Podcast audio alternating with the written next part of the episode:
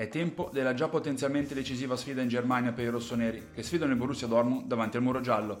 Le scelte di Pioli sono piuttosto definite e definibili, con la presenza di Mike Maignan tra i pali, Calabria, Ciao, Tomori e Teo in difesa, Reinders ad agire come regista e Musa e Povega come mezzali di fisico ed inserimento. Davanti, conferma in vista per il tridente formato da Leao, Giroud e Pulisic che si giocano a maglia con Ciukwueze ma che scalpita per giocare contro la sua squadra